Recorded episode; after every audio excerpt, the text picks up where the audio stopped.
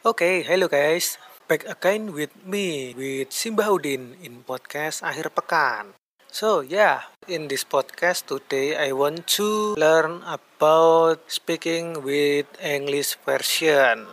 By the way, I am very excited to this one because I know my English are not good. So in this podcast, I want to learn to speak with English version. Yeah, you know my native English are bahasa because I live in Indonesia.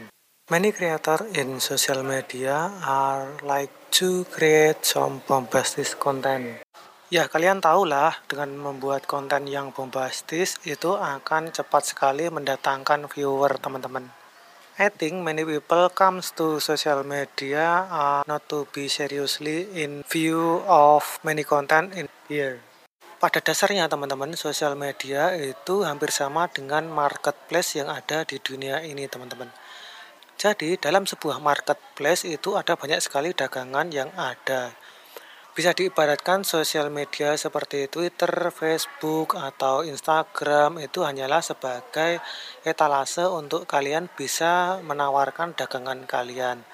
Ya, kalian bisa memamerkan karya kalian ataupun kalian bisa menawarkan jasa yang kalian bisa lakukan untuk klien kalian. Oke, okay, because social media is like e-commerce, so you must create some strategy to promote your social media.